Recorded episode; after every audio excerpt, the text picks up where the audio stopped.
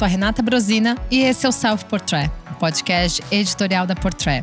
Para o episódio 39, a gente vai fazer um balanço né, da Semana de Moda de Milão, que acabou nesse último final de semana, né, Sil?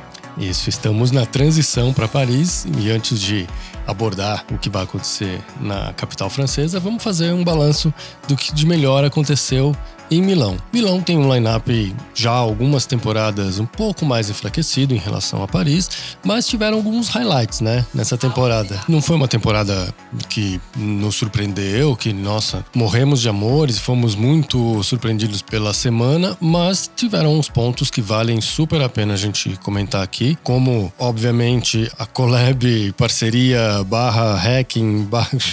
agora como é que chama essa colaboração entre Fendi e Versace, né? Fendate. Fendate. Eu vou chamar de collab.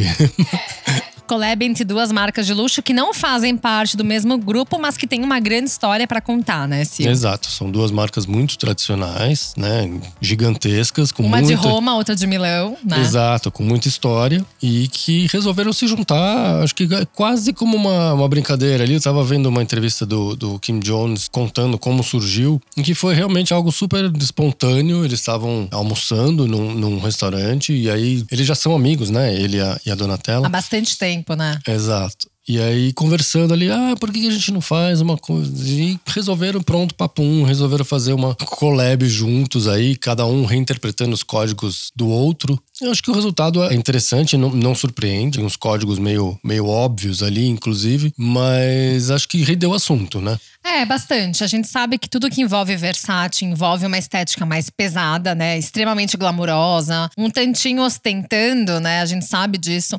Mas é interessante porque une exatamente esses elementos, né? E a história, né? Na verdade, os elementos são a Medusa, o Double F, né? Que são ícones é, inconfundíveis das duas marcas.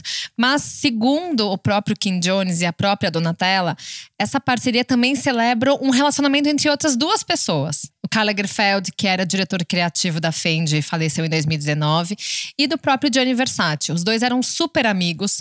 Então, nessa coleção, eles trouxeram os códigos que os próprios né, estilistas que eram amigos já tinham criado na época. Então, se você for olhar a Medusa, né, que é um elemento inconfundível da Versace, é, a própria combinação dos lenços, né, daquelas estampas que são super icônicas dos lenços, os alfinetes, aquela pegada sexy, glamourosa, bem vibrante da Versace, encontrou um pouco daquela estética que a própria Fendi já trabalha há muito tempo, que é a alfaiataria, né? Tem aqueles elementos mais modernos modernos, que não é tão glamouroso, mas que tem aquele toque mais tradicional, só que deu um, uma mexida, né? Porque a gente viu que a temporada da Fendi dessa vez foi meio boring, né, Sil?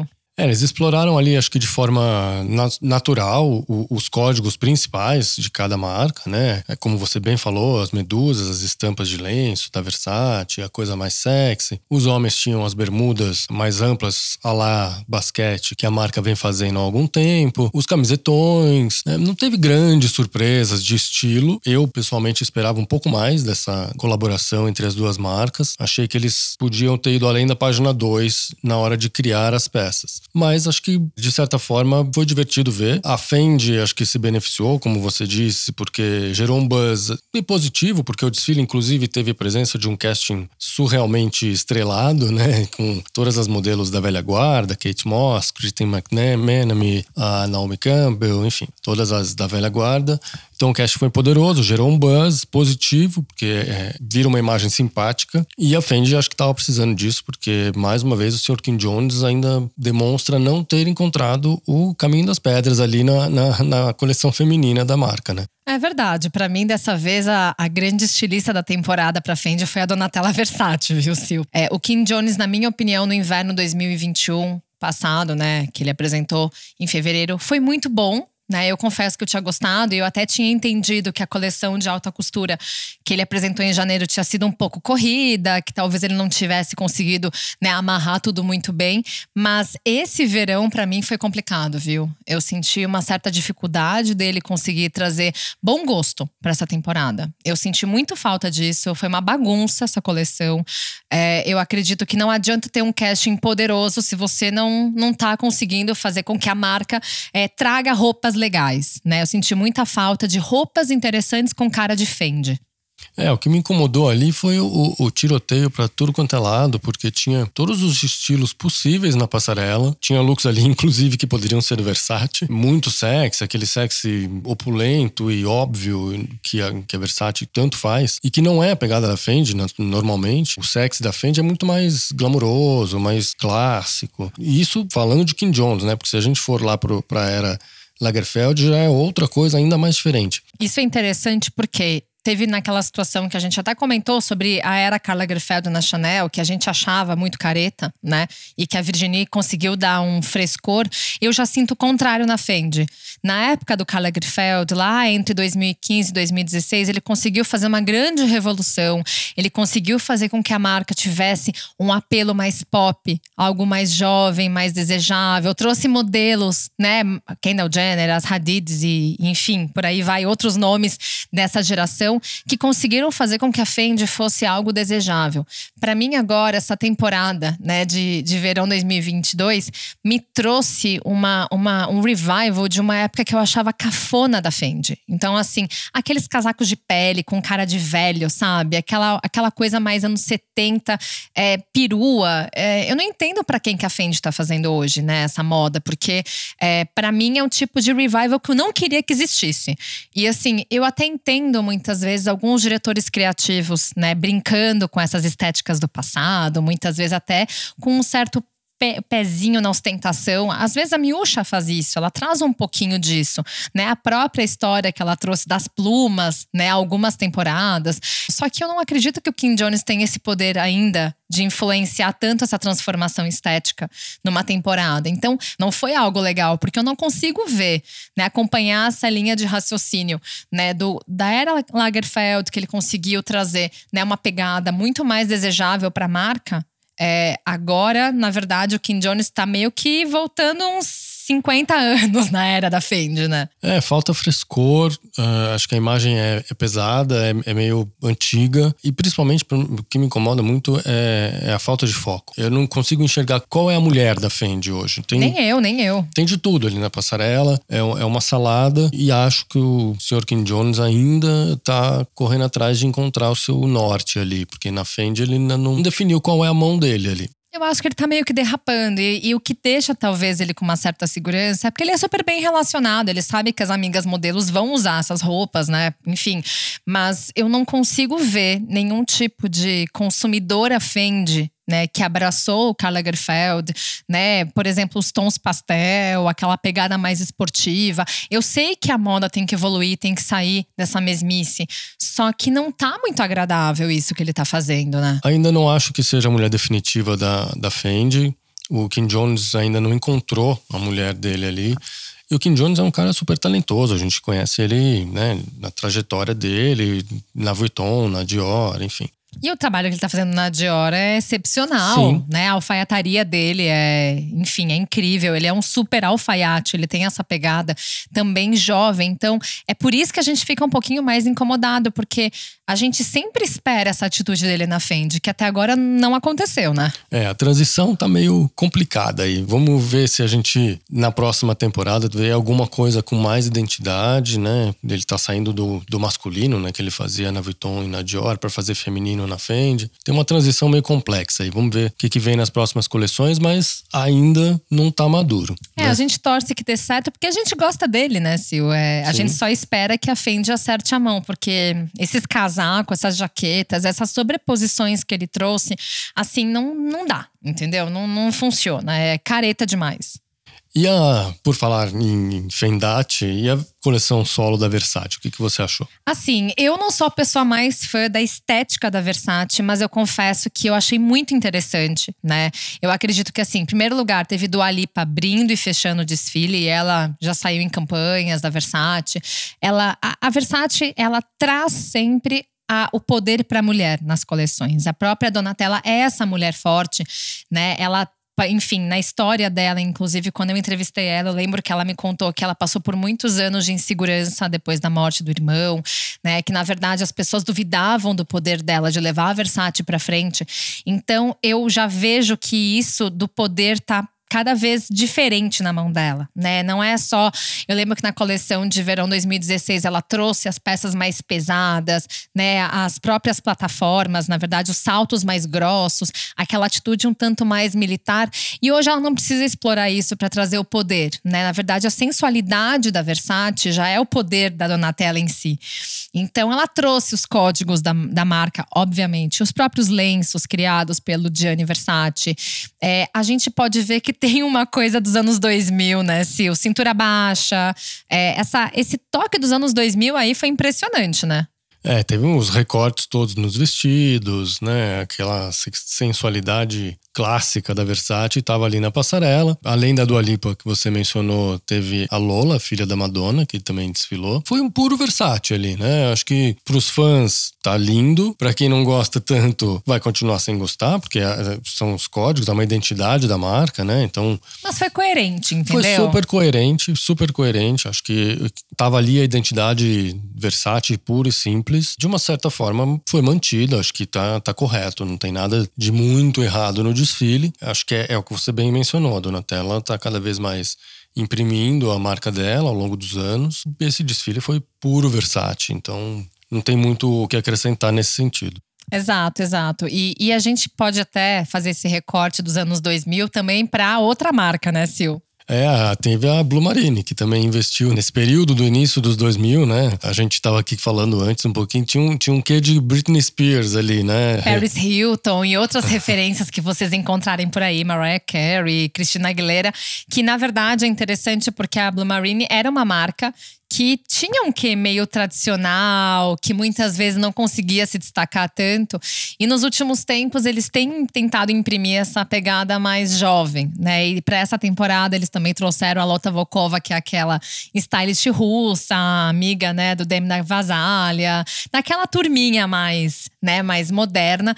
E ela conseguiu também dar um toque de frescor, né? Então imagina, tinham lingeries em evidência, com aquele, aquela, aquele toque bem, sabe, divertido vestido. É, teve cintura baixa, teve recortes, vestidos super justos. Micro shorts jeans. Micro shorts jeans, né? Tiveram umas sandálias meio duvidosas de borboleta lá, mas a borboleta é também algo, né, muito presente na, na Blue Marine. Então, assim, é, no final das contas, é aquela coisa, a gente não usa, mas a gente sabe que, que é algo até legal, né? É divertido. É divertido, é fã e, e tem a ver com essa sensualidade no início, lá do início dos anos 2000, de todas essas essas cantoras e esses ícones que você mencionou, né? A Britney e todas elas. A Britney, inclusive, está em na alta, boca né? tá na boca do povo. ela está em alta no momento. É, tem essa coisa da sensualidade quase cafona ali, que é meio divertida e, e meio descompromissada e assumidamente abusada. Olhando por esse viés, foi divertido, foi legal de assistir, legal de ver. Tem uma linha tênue ali entre o bom e o mau gosto, mas no fim das contas foi, foi algo inusitado, né? E quando a gente assiste uma semana de moda, a gente quer ser surpreendido de alguma forma. Nesse sentido, foi bem sucedido o desfile da Blue Marine. É, foi uma celebração nessa transformação da marca também, porque a gente pouco se via, né, a Blue Marine tão relevante, né, nas bocas das pessoas e dessa vez deu um brilho, né? E falando em celebração, teve uma marca que completou 40 anos nessa temporada, né, Sil? Emporio Armani completou 40 anos, que é a segunda linha de senhor Giorgio Armani e trouxe assim o melhor do repertório Emporio Armani, que é aquela versão um pouco mais jovem dos códigos da marca mais luxuosa, que é a Giorgio, né? Tem ali uma coisa mais street sempre, os materiais um pouco mais tecnológicos, a cartela de cores um pouco mais viva. É mais descompromissado, né? E é mais pop, né? É mais pop, é para ser. E completou 40 anos com um desfile que é o mais puro George Armani, né? Com 150 looks, as pessoas saindo, os modelos saindo em duplas, em trios. É, enfim, o formato clássico de George Armani, que alguns falam que é datado e que é ultrapassado e tal, mas é uma identidade. É uma é assinatura. É o clássico, né? E o clássico não é para ser careta clássico ele é atemporal. A gente pode ver também que isso se repete na Giorgio Armani Exato. também. E tá tudo certo. Ele é o rei da elegância italiana, então a gente não pode questionar isso, né, Sil? Eu sou suspeito, pra mim, o senhor Armani pode o que ele quiser. Eu também, ele tem licença poética pra tudo, né? Mas também falando dele pra marca, né, Giorgio Armani, é, foi interessante porque o Giorgio Armani estava sentindo falta, né, desse encontro com o público, das pessoas assistindo o desfile dele. A gente sabe que ele, né, foi de verdade a primeira marca, né, assim que na Itália foi avisado sobre a presença do, do coronavírus. Ele foi o primeiro a fechar as portas do desfile dele e apresentou, né, a portas fechadas. E a gente entendia que ele sentia a falta, né, de ver as pessoas, de dar o tchauzinho pro público. Então, assim, ele apresentou na alta costura na Armani Privé, né, a coleção lá na, na embaixada italiana. Na semana de moda masculina também ele conseguiu trazer, né, o público numa quantidade de pessoas mais reduzida, mas também conseguiu ter esse contato. E agora a gente conseguiu ver que existe uma felicidade também desse encontro, né, de novo, é, num lugar que ele já apresentava seus desfiles há bons anos, né, Sil? Já é um lugar tradicional na Via Borgonovo, que é um dos headquarters do senhor Armani. Então a gente pôde ver uma coleção mais viva, need Tinha um quê de oceano, né? Aquelas, aqueles tons mais Um azulados. clima meio náutico, né? Exa- Ele adora praia, né? A gente sabe o quanto o senhor Armani tem essa relação com o verão, né? Que ele se dedica muito a esses dias ensolarados. Então a gente conseguiu ver que tinha, né, um pouco desse brilho, esse contraste de transparências. Claro, os grandes códigos dele, a cartela de cores que ele gosta, só que tinha, né, uma leveza, né? É, foi uma coleção bem leve. né? Tem até na cartela, né? Mais esverdeada, mais clarinha, mais suave, esse clima náutico ali, os materiais mais translúcidos. Enfim, foi, foi uma coleção leve, com a maior pinta de Armani, tudo certo. E como você mencionou, foi tudo presencial, né? Tinha público. E para quem duvidava que os desfiles iam voltar a ter público, definitivamente está provado que vão voltar a ter público. Já tem público, por mais que esteja ainda controlado, um, certo distanciamento. Mas eu achei, por exemplo, que a gente ia ter durante um período um híbrido de, de vídeos e público presencial. Pelo jeito já foi direto para o público e não, não sei se teremos os vídeos. Vamos acompanhar. Exato, exato. Até porque foi meio que uma continuidade do verão europeu. Então as pessoas já estavam um pouquinho mais soltas, com as suas segundas doses tomadas. Então existe também essa confiança, né? Claro que a gente tem que né, entender que existem as medidas de precaução, a quantidade de pessoas que não devia ser a mesma coisa. O próprio backstage também não devia ter tanta gente, né? É, não, tem um distanciamento. A gente viu ali, inclusive, em outro desfile que foi highlight da semana, Tananã. que foi o da Prada, assinado por Raf Simons e Miuccia. O primeiro presencial do senhor Raf Simons, né? Exato, a gente acompanhou aqui por vídeo, né? Eles transmitiram, obviamente. Foram realizados dois desfiles simultâneos, um em Milão e outro em Xangai, que a gente pôde acompanhar, inclusive em real time na- no site, pela internet. Funcionou bem o boa tarde, Milão, boa noite, Xangai, né, Sil? Exato, funcionou bem. E a gente pôde notar ali na sala que existia um distanciamento entre as pessoas. A sala estava disposta, eram encaixes, né? Eram nichos onde as pessoas sentavam, assim, e tinha realmente um, um distanciamento, uma preocupação. Mas tinha público. E a coleção foi muito legal. O que, que você achou, Rê? Assim, eu tava muito ansiosa para ver a primeira coleção do Raf é, presencial, né? Deixar bem claro isso, porque é, a gente sabe o quanto é difícil apresentar uma coleção em vídeo, a gente sente essa necessidade de estar no local. É muito importante também, né, a gente interpretar as coisas na sua hora certa. Então, dessa vez a gente consegue ver uma sintonia muito diferente do que a gente estava vendo. Dessa vez eu não consegui ver o que era Miúcha, o que era Raf. Rolou uma sintonia que você não consegue ver quem é que dominou mais a passarela. É, eu achei isso muito importante para Prada agora. Porque até a temporada passada a gente via, tá bom, essa estampa é Miúcha, ah, esse- esses ombros são Raf.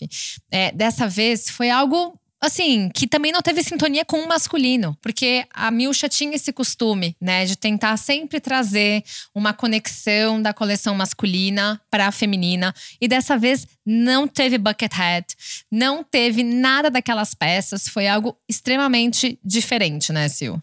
É, acho que é uma evolução, né? A sintonia entre eles está tá se azeitando, acho que é, é natural numa parceria desse tipo, onde tem duas identidades tão marcadas, né? Tão fortes. A gente viu no início os códigos do RAF gritando e, e aí muita gente ficou estranhou, né? Essa transição. Eu estranhei demais isso. Depois a gente teve os códigos de, da Prada falando mais alto e agora acho que é, é um bom sinal você não ter essa percepção, né, de ah, isso é RAF, isso é Prada. Eu acho que aí é sinal de que a coisa amadureceu e que eles realmente estão entrando numa sintonia de criação ali muito bacana. Você vê que existe um equilíbrio entre a mulher mais girly, um pouquinho da Prada, né, mais feminina mesmo, com uma coisa um pouco mais conceitual do RAF, mas é, é muito sutil e, e, combina muito bem ali, né? Eu senti, para ser sincero, um quesinho de Martin Margiela ali no, Sim.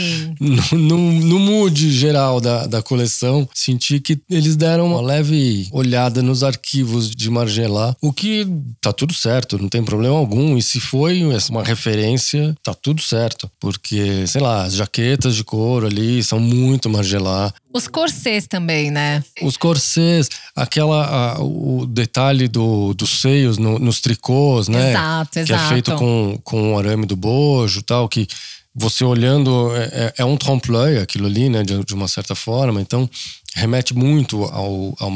Então foi, foi um tempero bem-vindo aí na, na, na coleção, essa referência assumida, explícita ou não. Mas o que eu acho interessante é que o que mais me tocou nessa coleção, na verdade, foram dois pontos, né? O primeiro deles é que não era uma Prada óbvia. Né? A gente olhava, por exemplo, aquela, aquela diferença de comprimentos da saia, né? Atrás tinha uma cauda. Essa assimetria também fala: não, isso aqui, será que é Prada? Então, eu acredito que não é negativo isso, pelo contrário, é você trazer um olhar de frescor, porque Vamos lá, por mais que a gente goste de Prada, a Prada vinha ressignificando a mesma coisa de acordo com as temáticas. Então, a estampa usada na temporada X, a, a, muitas vezes a peça, a jaqueta de nylon, é, muitas vezes isso estava virando um revival, às vezes meio sabe, requentado. Dessa vez foi algo extremamente inédito. A gente viu uma coisa ou outra, mas mesmo assim, isso me fez sentir assim, nossa, que bom respiro, sabe? Que coisa boa ver isso. E mostra que tanto a Miúcha quanto o Rafa, eles estão, né, com vontade, eles estão com energia para isso. A forma com que a Miúcha trabalhou a liberdade feminina de acordo com as roupas. Então, a gente pode ver é, os próprios corsês, como eu comentei, eles estavam abertos, as costas abertas, tinham peças mais curtas na frente. É, enfim, no final das contas, a própria jaqueta, como você falou, estava abertinha, tinha mais pele em evidência, mas tinha também aquela ideia né, das próprias silhuetas mais despencadinhas, aquelas mini saias. Tinha um, um toque mais de fetiche, né? Uma coisa provocante, mas também sem ser careta. Então, uma combinação de elementos que deu tão certo, né? É, tinha um quê de sedução discreta ali, né? Pairando no ar. A começar pelo título da coleção, que é Seduction, Strip It Down, que tem uma coisa de striptease também, né? Então você via que os botões dos vestidos estavam abertos nas costas, na frente eles eram super austeros, né? Fechados, mangas longas e, e comprimento mid, e aí nas costas os botões estavam meio abertos, como se a pessoa estivesse se despindo, né? Tem uma ideia de sedução ali na coleção, uma coisa de liberdade mesmo, como você mencionou, né? O, os espartilhos abertos, a própria curva do sutiã que a gente mencionou, que parece um trompe-l'œil ali nas roupas, no vestido e no tricô, tem essa conotação de remeter a roupa de baixo, a, a lingerie. É uma sedução discreta, madura, né? De, de que não é óbvia, que não é a sedução de mostrar, de, de se despir pura e simplesmente. Tá nos detalhes, né? Essa sedução. Essa coleção para mim assim foi um respiro eu fiquei muito feliz de também ver os dois dando tchauzinho, né, no final do desfile. Então acredito que essa, essa parceria, né, essa cocriação de Miúcha e Raf tá afiada, né, Sil? Exatamente. Acho que agora parece que engrenou. Vamos, vamos ver na próxima o que vem por aí. Agora a gente tem que ver uma outra história que vamos ver se engrena ou não. O que, que você achou de Ferragamo, Sil? Olha, eu gostei da coleção, viu? Achei interessante porque foi uma transição do masculino para o feminino do designer Guillaume Meillon, que já está lá fazendo o, o, masculino algumas estações e foi se aventurar na, na coleção feminina. E ele teve como ponto de partida o filme do Luiz Buñuel de 77, que é esse obscuro objeto de desejo. No filme, o mesmo papel é interpretado por várias atrizes diferentes, né? Então tem uma coisa de pluralidade de identidade que ele explorou na coleção. É e, genderless, né, na verdade. Exatamente. Na, na prática, se traduz por algo um pouco mais genderless. Então você vê umas calças de alfaiataria de cintura alta para as mulheres, preguiadas, mais amplas. Conversa entre os universos masculino e feminino bem interessantes aí. E ele mandou muito bem nas, na, na alfaiataria, né, na camisaria. Então tem uns recortes, umas formas assimétricas nos vestidos, os homens com uma, umas, uns decotes um pouco maiores. É interessante o exercício dele ali no feminino. Acho que ele não acerta tudo, acho tem uma certa esquizofrenia em algum momento do desfile ali. Uma hora tá muito comportada, outra hora ela virou uma, uma vamp, né? toda sexy. Parece que é um, um look da Versace. Tem uma leve esquizofrenia. Mas no geral, achei o resultado elegante, assim, com uma cartela de cores mais minimalista. Exato, eu achei bem Ferragamo, né? Tudo bem que eu sou uma super fã do Paul Andrew, né? Eu gosto muito do que ele fazia. Só que é, agora, a gente vendo essa coleção, eu tenho certeza que se eu não soubesse que era da Ferragamo, eu chutaria Ferragamo. Porque é muito desse, desse ar mais tradicional, né? Existe sim esse público Ferragamo, que eu acredito que ele foi muito amadurecido pelo Paul Andrew.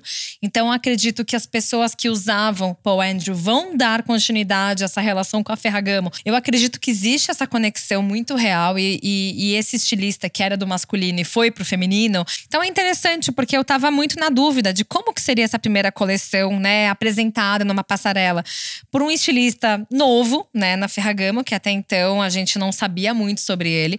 E eu achei legal porque ele conseguiu trazer muito dessa sobriedade elegante né, italiana, que essa elegância, como o Raf Simons falou nessa press conference depois do desfile da Prada, de que a, o termo elegância acabou virando algo meio antiquado. Então, no final das contas, essa coleção da Ferragamo consegue trazer muitos códigos genderless, né? Então, se vocês forem ver, tem muito desse, dessa repetição, seja de silhuetas, seja dos próprios volumes, né, nas peças que, que apareceram na mesma proporção para o feminino e para o masculino.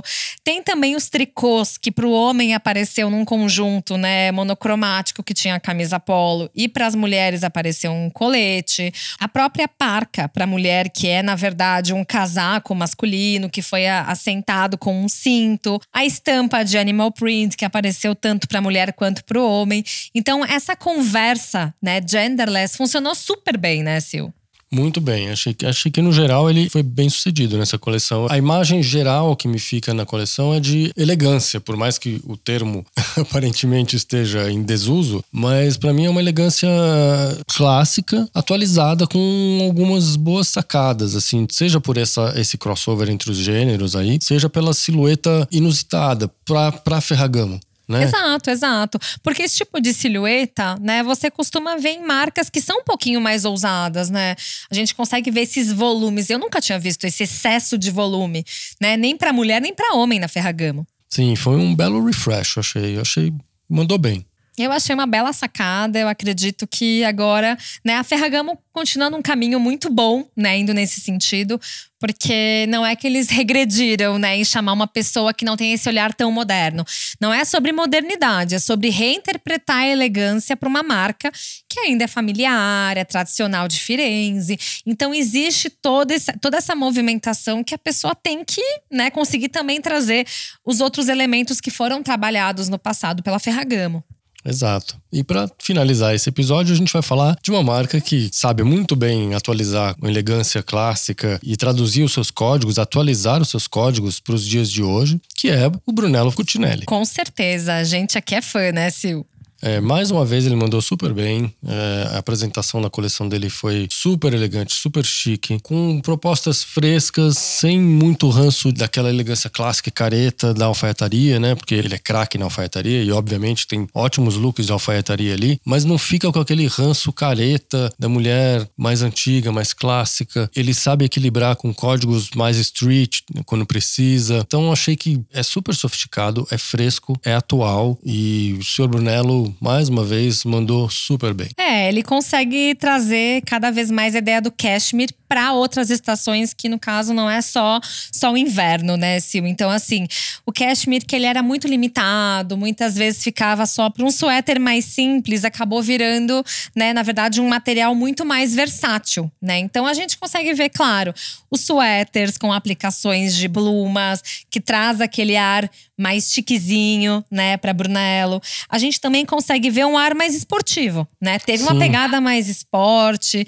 Teve um quesinho, né, de família Tenenbaum aí, com aquelas faixinhas de tênis. Então, eu acredito que, assim, é, existe, claro, né, aquela transparência, né, aquela pegada super sofisticada de sobreposição, dos próprios tricôs mais transparentes, o metalizado que ele gosta muito, o vermelho também apareceu em looks monocromáticos, então tinha a composição do suéter de cashmere com um brilho do paetê, com a calça de alfaiataria. Tem também essa pegada que eu acho muito legal das jaquetas mais fofinhas, né? As jaquetas acolchoadas, que são mais longas, num contraste com as calças de alfaiataria. O Brunello Cucinelli usa bastante o preto, que por muito tempo, Brunello, ele tinha uma certa resistência a usar preto e coloridos no passado e que hoje ele é muito mais aberto.